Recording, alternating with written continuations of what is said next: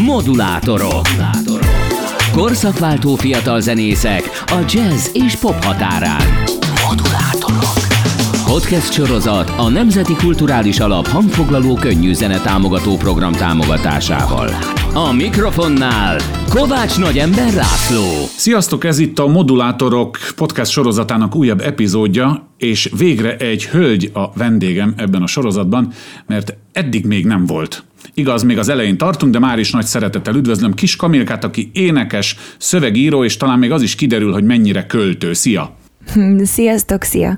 Szóval a költőségre még rákérdezek, de általában ebben a podcast sorozatban kronológiailag szoktunk haladni, és hozzád is ugyanaz a kérdésem, mint a többiekéhez, hogy zenész családból származol, vagy te vagy az első zenész, és majd tőled kezdődik egy nagy-nagy zenész família? hát én elég szerencsés helyzetbe születhettem bele, mert én már a harmadik ö, vagyok a, a sorban, a korosztály sorrendjében. A nagyszüleim között is vannak művészek, és hát a szüleim mindketten azok, zenészek. Úgyhogy hát ez egy nagyon-nagyon szép zenei kultúrkörnyezet volt, ahol, ahol ahová én először felsírtam, és, és tulajdonképpen ez elkísérte már a kezdeti időszakban is a, az életemnek a, a folyamányát, meg hogy mi, mi vált természetessé, mi volt az, amit, amit ö, alapvetőnek éreztem az életemben már akkor is. És szerintem az, aki ebben szocializálódik, hogy folyamatosan zenét hall, hogy különböző reakciókat, véleményeket hall, akár kortárs, akár régebbi idők ö, zenéről is, mert a, például a szüleim ugye komoly zenészek, tehát nem, nem a mainstream popot hallgatták, már akkor tájban sem leginkább. Szóval ez mindegy olyan jó táptalaj volt, amiből aztán lehetett meríteni ötletet, ihletet, vagy, vagy stílust, vagy lehetett keresgélni így a saját útját az embernek. Az a helyzet, hogy, hogy a rádiós berkekben van egy kifejezés, nem használjuk a komoly zenét, mert mondjuk a trics tracs polka az nem komoly, hanem klasszikus zenét használunk, mert biztos vagyok benne, hogy a szüleid nem annyira komolyak, mint amilyennek leírtad őket, de akkor ezek szerint akkor mondhatjuk azt, hogy neked egyértelműen klasszikus zenei az alap, amire építkezel? Ö, igen, igen, tulajdonképpen igen. Én nagyjából három éves korom óta ö, veszek részt így ilyen zenei performanszokban és egyéb ö, dolgokban. Persze az az elején olyan volt, hogy Kamilácska, menjél gyorsan zongorázzál valamit, vagy énekelje valamit. Így kitoltak a szüleim nagy lelkesen a, a közönség elé. De, de hát azért nem volt nehéz dolguk, mert most már azért több mint tizen, hát 15 éve én is zenepedagógusként is dolgozom, és azt vettem észre, hogy vannak azok a gyerekek, akiket le sem lehet lögdösni a színpadról, és hát ezek közé tartoztam én is. És visszatérve a komoly zene, vagy klasszikus zene, hogy a, a Liszt Ferenc térre, ahova szintén jártam, ott, ott ez nagyon dívik, ez a magas művészet, VS, nem maga, alacsony művészet. Úgyhogy lehet, hogy ez még onnan ragadt rám, akkor elnézést a hallgatóktól, de minden esetre az biztos, hogy, hogy nagyon nagy különbséget mutat az a fajta koncert élet, alkotói élet, amit ezt a két különböző típusú időszakot felülelő zenei kultúra mutat, és én nagyon-nagyon hálás vagyok azért, hogy én, én én a szigorúbb verzióban szocializálódtam és nőttem fel, mert nagyon-nagyon sok mindenre megtanított, például a, a gyakorlás rendszerességének fontosságára, mienségére, hogy, hogy hogyan tudja az ember a, a tehetségét, ami, amiről nem tehet, mert hogy az ember vagy itt születik, vagy nem, Szóval, hogy ezt hogyan tudja megélni, hogyan tudja ezt kultúráltan fogadni, és, és mennyire lehet elkótya vetélni, és mennyire kell szigorúan venni ennek a, a nevelgetését, a, a csiszolását. Szóval ezek mind, mind ö, annak köszönhetőek, hogy én, én megismerkedtem ennek a fontosságával, hogy, hogy igenis be, belenőttem abba, hogy, hogy rendszeres ö, és elég fegyelmezett ö, zenei munka folyt. Szerintem taglaljuk még egy kicsit a zenei tanulmányaidat, mert ugye haladunk szépen lassan előre a kronológiában, egyértelmű a szülei, szülői indítatás, és nem kellett megküzdened azzal, amivel sokaknak a nem zenei környezetből származók közül, hogy de azért fiam legyen egy rendes szakmád is, itt teljesen természetes volt, hogy, hogy zenész lehet belőled, de közben mindenféle... Igen, bár itt azért megjegyezném, hogy erős lebeszélés volt Tényleg? a szüleim által, mert, mert hogy amúgy elég jó jegyeim voltak, nagyjából ötösön kívül nem nagyon volt így gimik, semmi más, és akkor azon ment a beszélgetés, hogy mennyire jó lenne, hogyha már öt órát ülök a hangszernél, vagy szolfés, vagy ének, vagy kórus, vagy egyéb órán, akkor mondjuk, ha ezt biológia mellett tenném, akkor, akkor nem tudom, azóta már föltáltam a rák ellenszerét, vagy nem tudom, de végül nem lehetett, nem, nem lehetett nem, nem. Amerikának ezen az úton kellett elindulnia, és mondom, hogy haladtál mindenfelé, ezt is tanultál, azt is tanultál, egy kicsit mesélj még a, a különböző iskolákról, amelyeken végig futottál, végig haladtál. Hát Nekem, nekem nagyon nagy szerencsém volt abból a szempontból, hogy, hogy ugye az ember a muzsikusoknál, de én azt hiszem a képzőművészek, táncművészeknél, tehát a társművészeteknél is ez nagyon fontos, hogy mestert választunk, és nekem tulajdonképpen már a zeneiskolától kezdve mindig volt egy, egy nagy ikonom, akitnél tanulhattam, és, és hát lehetséges, hogy a hallgatók nem, nem fogják mindüket ismerni, de e, egy-kettő fontos bizony. embernek elmondanám a nevét, mert, mert például a Gyöngyösi Zoltán mesterem, akivel a Zeneakadémián és a Pécsi Művészeti Egyetemen dolgoztam, ő egy, ő egy kiváló, fantasztikus, elképesztő kreatív ember volt. Sajnos már nincs közöttünk, a tanár úr már elhunyt, de, de olyannyira jó ember és, és pedagógus és tanár volt, hogy napi szinten vannak olyan mondatok, olyan, olyan bemondások, olyan, olyan reakciók, amik itt a szóbeszédben köztünk maradtak. Szóval, hogy annyira jelentékeny, olyan, olyan impulzív egyéniség volt, hogy hogy nagyon nagyon hálás vagyok, hogy nála, nála lehettem, és hogy a körülötte lehettem. És, és ugyanígy volt a Kővirágok zenés énekiskolának a vezető tanára, Kővári Judit tanárnő, aki az énekmesterem volt, aki szintén egy nagyon-nagyon precíz, és közben pedig egy, egy szerintem az élet vidámságnak az élő mi voltja, akinek, akinek szintén nagyon sokat köszönhetek abból a szempontból is, hogy nem csak szakmailag nagyon sok mindent sikerült elsajátítani, tanítanom tőle, hanem, hanem volt, volt benne mindig egy ilyen cool lazaság, hogy hogyan is kell, nem kell mindig győzni, nem kell mindig ö, ö, stresszelni azon, hogy az ember éppen hol tart, mert hogy olyan nehéz ö, megítélni azt, hogy a, hogy a művészi tehetsége, amivel az ember dolgozik, az vajon mennyire értékes, mert ugye nem mindig csak az a mérvadó, hogy hány jegyet adunk hát el, hanem van. lehet egy, egy, egy jó pár másik másik mérce is, de hát e- ezt is meg kellett tanulni, ebben is kellett egy, egy karakterfejlődést futni, és, és ebben nagyon nagy segítségemre voltak. És aki pedig a szövegírással kapcsolatban óriási ikonom, és, és én, én, én be, bemondom most azt, hogy én egy rajongója vagyok, ő pedig Szabó Ágnes, aki, akit tulajdonképpen mint egy ilyen, ilyen titkos James Bond, csak nőben szerintem ő olyan szövegíróban, hogy minden olyan jó popnóta, amit, amit úgy énekelgetsz, miközben sétálsz, vagy az autóban ülsz, vagy éppen rádión hallod, az, az számomra, legalábbis számomra azok a dolog, azoknak mind az Ági írta a szövegét. Igen, szóval nagyon sokat írt, így van. Így van. És, és annyira kifinomult női lírával dolgozik, de mégis mindig úgy, úgy van egy ilyen, van egy ilyen quintessenciája, ami, ami úgy átszövi az összes dalt, amit ő ír.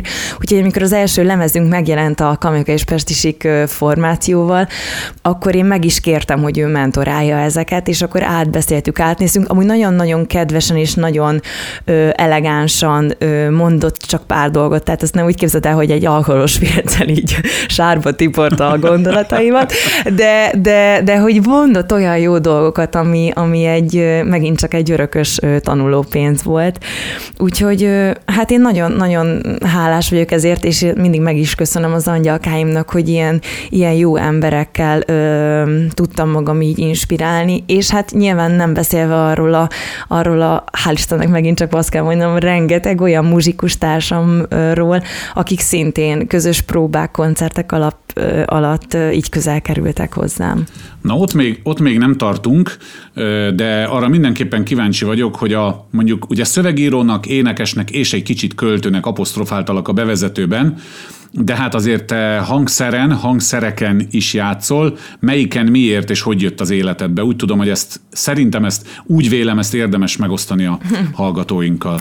Igen, hát én először zongoristának készültem, mert hogy az mennyire csodálatos önkifejezés, hogy az ember egyedül a színpadon uralja a teret és az időt, és aztán amikor már, hát mindenki tudja, aki zongoristát ismer, vagy olvasott róla, hogy nagyjából egy olyan 5-8 óra hozzá kell a hangszer mellett tölteni egy nap, hát hogy mondjam, nekem elég kevés idő marad a, a szociális közegre, és akkor...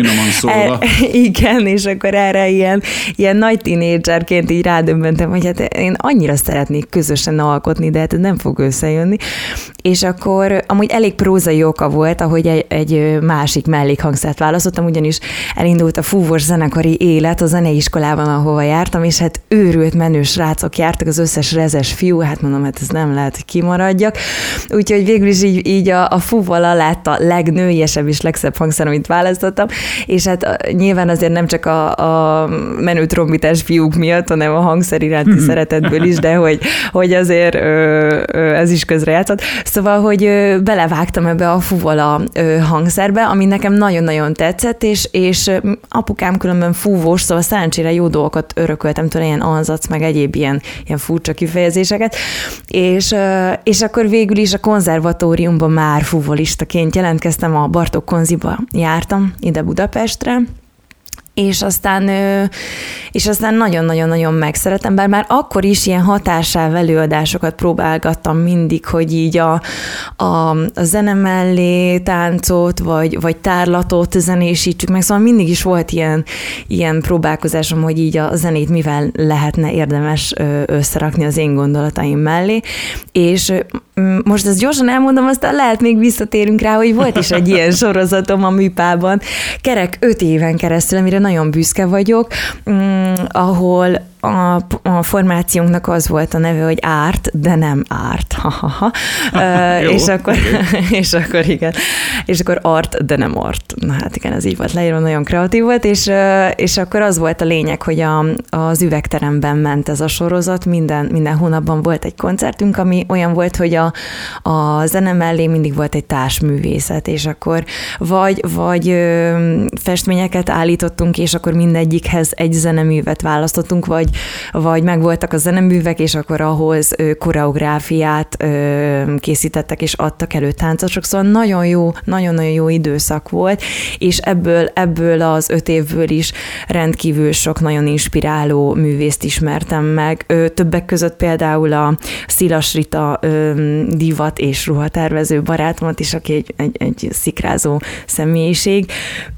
Úgyhogy így Azért hadd legyek össze... annyira gonosz, hadd legyek annyira gonosz, hogy egy nő nőnél egy divattervező barátnő az csak jól jöhet. Igen. De csak gonoszkodtam egy kicsit, na nyilván. Igen, igen, igen ez, ez, abszolút így van, de amúgy az volt a baj, hogy ugye én el voltam foglalva azzal, hogy muzsikájuk, szóval soha nem nekem tervezte ja. a ruhákat, de most így visszagondolva ez egy nagy hiba volt. Jó, hát még korrigálhatsz, és nagyon jó, hogy kicsit majdnem átjöttél a, a, a jelenbe is, de én úgy tudom, a kedves férjed urad, aki a következő epizód vendége lesz majd itt a modulátorokban, őt is egyértelműen a korszakváltó fiatal zenészek közé sorolom, akik a jazz és a pop határán működnek, attól úgy tudom, hogy azért a te hangszeres működésed azért eredményezett díjakat, és a vitrínben lehet ezt azt találni, jól tudom?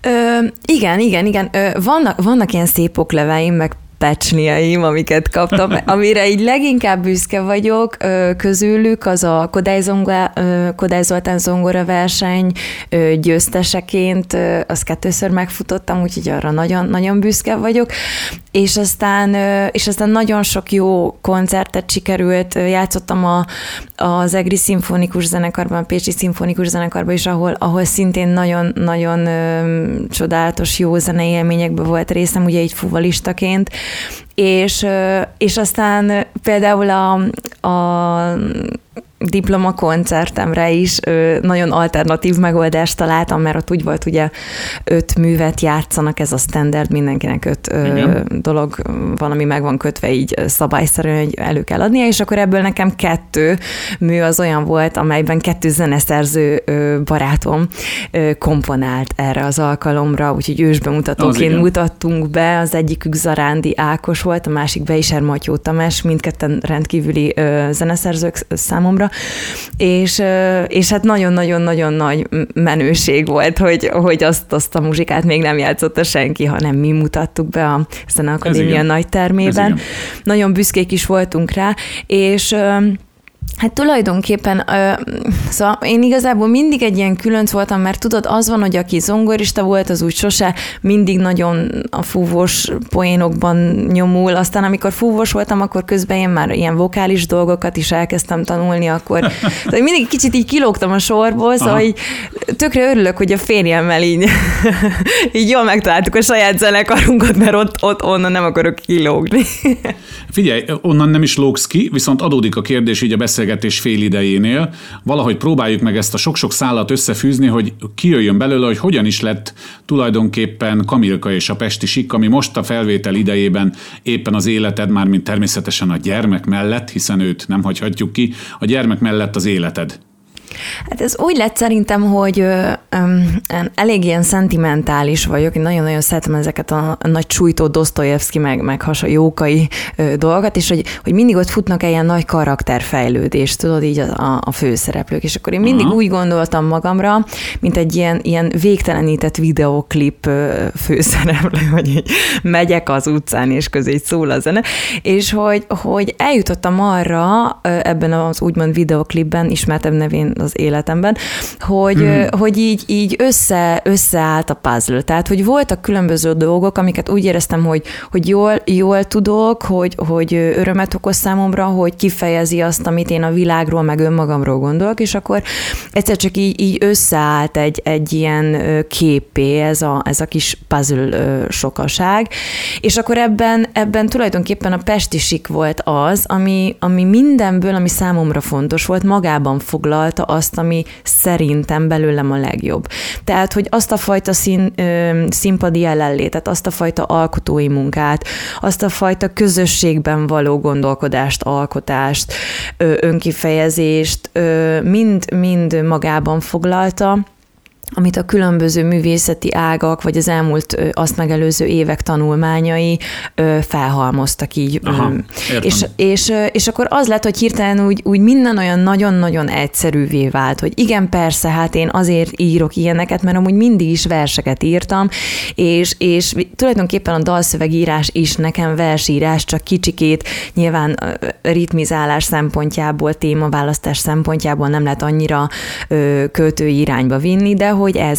A színpadi jelenlét, ugye a Kővirágok iskolában ott volt musical, operett, volt pop, volt jazz szakévünk, és akkor abból is nyilván van olyan nóta, amit kicsit operettesen, mármint energiájában operettesen ad elő az és akkor elkezdtünk ilyen, ilyen dalokat keresni, mi az, ami, mit mi így meg tudnánk fogalmazni, így a zenekarban, és aztán ennek lett a folyamánya, ahol most tartunk, hogy hogy mindezt összegezve a saját zenénket megírva és játszva ö, megmutatjuk, hogy, hogy kik lettünk, és hogy én ki lehetek és ebben. Hogy kik vagy, és hogy kik vagytok.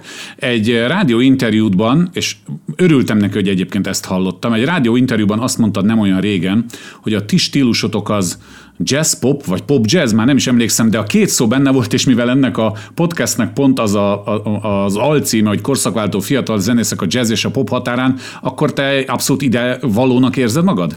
Ö, igen, igen, mert tulajdonképpen a dalok, ö, hogyha, hogyha az ember zenész füllel hallgatja, akkor ö, ez, a, ez a zseniális ö, zeneszerzőnek ö, a, az érdeme tulajdonképpen, hogy, hogy nagyon-nagyon lecsupaszítva ezek jazz dalok olyan a harmónia menete, olyan a felépítése, olyan a, az egész struktúrája, ami azt, azt mutatja, hogy ez nem egy mainstream pop irány, hanem ez egy, egy megszólózható, egy swing jazz alap hangulatra épülő anyag és a, az, hogy, hogy popos, azt, azt meg tulajdonképpen azzal magyaráznám, hogy elektroszvinges elemek, sok HD plusz megjelenik az élő hangszerek mellett, hogy, hogy olyan, olyan például volt egy ilyen karádi kattanás, hogy karádi a legmenőbb sztár, és akkor elkezdtünk kivágdosni karádi filmekből ilyen, ilyen kis pici részeket, és akkor beletettük a dalokba. Szóval, hogy, hogy ettől mind, van egy ilyen eklektikus hatás, de tulajdonképpen tulajdonképpen táncolható jazz, táncolható és akkor senki jazz. nem Aha. ijed meg attól, hogy a, hogy a félhomályban kell ö, cigarettázva ja. ülni, de, de közben meg elvárhatod azt, hogy üvegpohárból iszod a, a bort, nem műanyag pohárból, ha pestisik koncertre jössz. Világos. Akkor pop jazz, és ezt felvállaljátok, és ezt szerintem egyébként nagyon jól teszitek. Még két kérdést kell kicsit besúvasztanunk a maradék ja, igen, rettentően tudok beszélni, ne haragudj. Azt vettem észre, hogy üldözöd a pontot, ahogy édesanyám mondja, de nem semmi baj, mert én, én már ismerlek téged pár éve, de tátott szájjal hallgatom, megmondom őszintén. Hm hogy, hogy milyen klassz dolgokat mesélsz magadról, meg, a, meg az életutadról, és remélem, hogy a hallgatók is így vannak ezzel. De meg kell beszélnünk azt, mivel pandémiás időszak környékén készül ez a podcast sorozat. A többieknek is feltettem a kérdést, hogy hogyan élték meg ezt a dolgot. Nem mondom, hogy nézd az órádat, de azért meséld el nekem, hogy hogyan éltétek meg ezt a dolgot, mert volt, akinek mély letargiája volt, és volt, aki az összezártság okán kreatív állapotba esett. Hát figyelj, én erre azt tudom mondani, Laci, hogy a férjem mindig azt szokta mondani, hogy a karantén az annak könnyű volt, aki azt vette el, akit szeret. Úgyhogy úgy, tulajdonképpen én ezt mondtam, hogy a karantén az számunkra könnyű volt, mert éppen azt a kis megszületett aranybáránykát kellett ápolnunk, akit nagyon vártunk, mert ugye a kislányunk pont így érkezett meg, tulajdonképpen egy, egy három hónap szabadságot hagyott a karantén előtt nekünk arra, hogy mindenki körül rajonghassa. Aha. Aztán el is indult ez, a, ez az elefántcsont toronyba elzárkózás, és akkor vigyázzunk magunkra, egymásra, stb. És akkor, és akkor amikor a, a fürdetés, szeretgetés 5 millió fotó a gyermekről való elkészítés felszín túl voltunk, akkor, akkor arra gondoltunk, hogy, hogy akkor ez most ez most egy ajándékba adott időszak, próbáljunk rá úgy tekinteni, hogyan is tudunk mi ebből akkor termékenyen kijönni, mert annál termékenyebben, mint hogy a gyermekünk ott alszik benne. Ez így van. És, és igen, igen, és akkor elkezdtünk gondolkodni, hogy, hogy milyen zenét játszanánk, mi az, amit most mi elmondanánk, milyen zenei formában, stb. És azért ez nem úgy volt, hogy egyik napról a másikra, hanem Nyilván az ember hallgat zenét, gondolkozik magáról, meg hát azért mindenki, mindenki változik.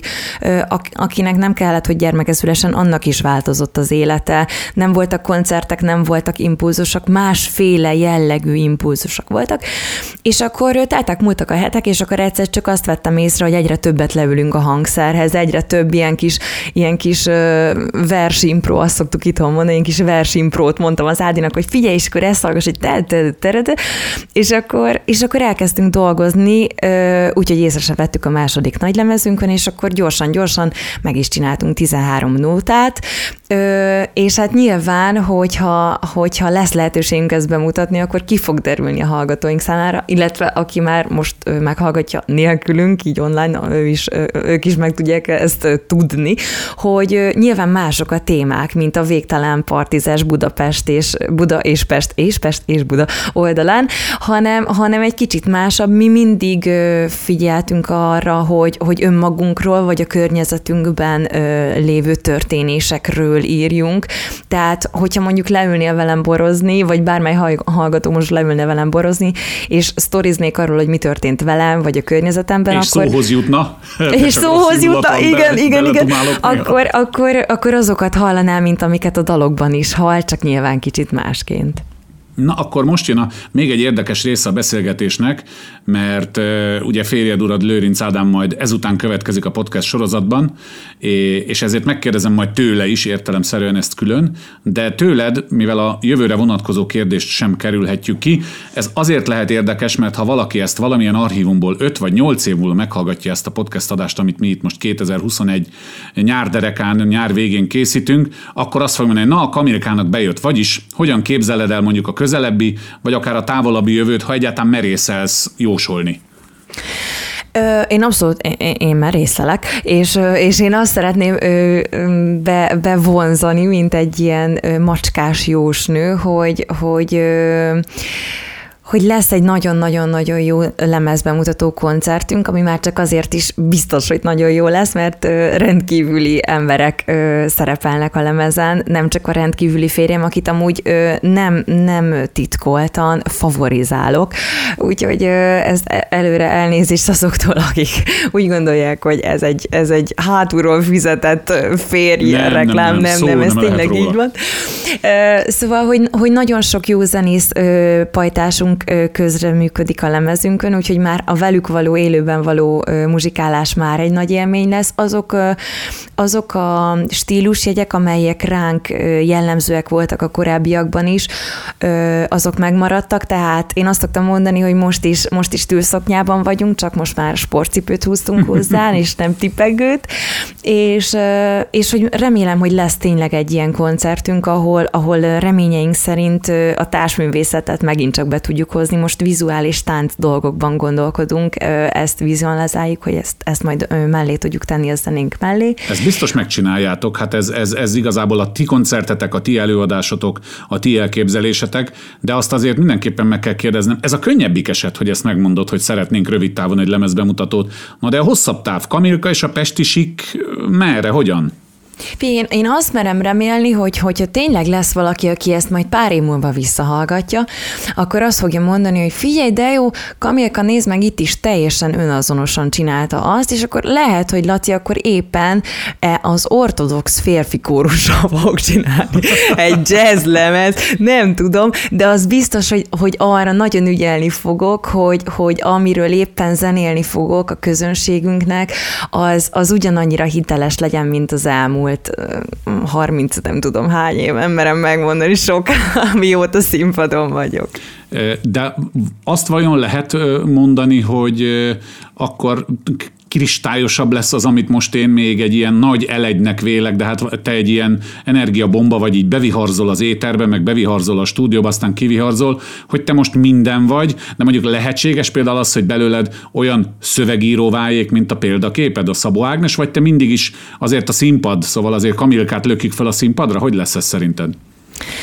Hát nem tudom megmondani, nagyon-nagyon szívesen el tudom képzelni azt magamról, hogy, hogy valaki méltónak tartja a gondolataimat, hogy a zenéje mellé tegye. Nagyon boldog leszek, vagyok, hogyha ez előfordul, és, és azért az is ott van amellett, hogy én viharzok jobbra-balra a színpad előtt, fölött, mögött alatt, hogy, hogy azért a, a tanítás, a pedagógia, amit Na, tulajdonképpen zenepedagógia, amivel foglalkozom, dolgozom. Igen. Csak kimondtad a az, az, egy, az egy nagyon szép konstans, hogy mondjam, ilyen, ilyen a bledító, hogy, hogy az, az mindig, mindig ott van szépen az évszakokon keresztül átívelően, mint, mint egy ilyen biztos pont, és én amúgy nagyon-nagyon-nagyon szeretem. Tehát vannak olyanok, tudom, akik, akik ilyen pluszként ö, gondolnak arra, hogy hát igenis tanítok is. Ö, nekem nagyon sok olyan, olyan érzelmi és szakmai sikerem is a gyerekekhez ö, kapcsolódik, működik, amit azt hiszem, hogy hogyha nem lennék tanár, nem értem volna meg. Mert volt olyan televíziós műsor, ahol, ahol úgy, úgy lettem énekmester és, és mentor, hogy, hogy, hogy gyerekekkel kellett foglalkoznom, és akkor rám gondoltak ebben, hogy van, van a Madács Színházban egy olyan darab, ahol énektanár vagyok, ahol gyerekek a főszereplők, szóval hogy nagyon sok olyan lehetőség van számomra, amit a gyerekek adnak meg, és, és én ezt meg, megpróbálom meghálálni azzal, hogy nagyon, nagyon jó tanáruk vagyok, és, meg, és azt az irányt, amit én a Gyöngyösitől, a, a Kővári tanárnőtől, mm-hmm igen, igen. Ezt vagy azt ezt a, a kérdésemet, mert erre rá akartam kérdezni, de biztos voltam benne, hogy igent mondasz arra, hogy ha nagy hatású tanár olyan hatást tett rád, amiért akkor azt te továbbadod. Az utolsó utáni kérdésem pedig a gyerekek hívó szóhoz kapcsolódik, és egy kicsit kitekint a zenéből a te anyuka mi voltodra, hiszen az is vagy, és könnyen lehet, hogy 5-8 év múlva tíz év múlva, de akár később is archiváljuk ezt a műsort, a gyermeket szembe találkozhat ezzel. Te most mit gondolsz, most már tényleg kevés időnk van úgy, hogy a gyermekedre koncentrálj. Érzed rajta a zenét, ha igen, érzel-e valamit, vagy egyáltalán túl korai erről beszélni? Rendkívül tehetséges, nagyon-nagyon-nagyon jó hallása van, mindent azonnal visszaénekel, most egy és három negyed éves, úgyhogy én azt gondolom, hogy, hogy már most olyanokat produkál, mint egy, mint egy Zeneovis kisded. Úgy De most ne az elfogult anyuka beszéljen belőled, hanem a tanár Nem, nem, nem, nem. Én, én, én jobban örültem volna, hogyha ő ilyen szimpla kisgyerek, tudod, nem ilyen szupermen, hanem, hanem olyan, aki csak így babázik és így énekli a zsípsumpot, de, de hát elképesztő, tehát napokra visszamenőleg énekli azokat, amit egyszer halt. Tehát olyan, mint az apukája, ebben az Ádám tökéletesen ilyen. Ő ezt nem fogja elmondani, mert full szerény, úgyhogy gyorsan Aha, megint felhájpolom. a következő epizódot, igen, jó, de, de nem lenne bajod vele, hogyha a gyermeked is azt mondaná, hogy én zenélni szeretnék, anyu. Nem, nem. Én nagyon-nagyon boldog lennék, hogyha úgy lesz, mint, mint az anyukája, hogy ennek él nulla éves kora óta, hogy művész, és végigjárja a nehézségeit ennek a pályának, mert azért nyilván ennek is van, mint minden másnak. Abban, abban is támogatni fogjuk, hogyha, hogyha olyan kis okos tojás lesz, mint az apukája, hogy amúgy van polgári munkája is, és, és lehet, hogy, hogy szeretne pénzt is keresni, akkor abban is támogatni fogjuk. De hát nagyon, nagyon boldogok vagyunk, hogy, hogy így halljuk a kis hangját. És amúgy itt a reklám helye Na. a lemezünkön is szerepel, mert hogy nem hagyhattuk ki, van az egyik dalban, ahol az Ádi reppel, ahol ő is részt vesz, mint egy rap cat. Na, azt mondd meg nekem a legvégén, mert ez a podcast ez csak a szöveges részről szól, a hallgatóink rátok kereshetnek bármelyik streamingnél, hogy melyik Kamilka és Pestisik nótában keressék a gyermeket. Az Apa vagyok című nótában meg fogják találni. Hát, ha megtalál, örülök, hogy minket is megtaláltak, én meg, hogy téged. Egy roppant élvezetes beszélgetés volt ez, aminek szerintem még bőven tudna folytatása lenni, majd ha lesz következő modulátorok, akkor még beszélgetünk. Köszönöm. Kis Kamilkának, aki tanárnéni, anyuka, energiabomba, énekes, fuvolás, zongorista, is. Nagyon szépen köszönöm, hogy a rendelkezésünkre állt, és kívánok jó egészséget és minden szépet és jót a pályádon a továbbiakban. Nagyon-nagyon szépen köszönöm, és a megtiszteltetést is, hogy itt lehetek. Igazán nincs mit. A kedves hallgatóknak azt javaslom, hogy ha véletlenül botlottak ebbe a podcast sorozatba, és nem iratkoztak fel a többi epizód miatt, akkor ezt tegyék meg, hiszen további korszakváltó fiatal zenészek következnek. A következő epizódban például Kamilka férje Lőrinc Ádám lesz, de a korábbiak is visszahallgathatók. Köszönöm, hogy minket választottatok, sziasztok! Modulátorok.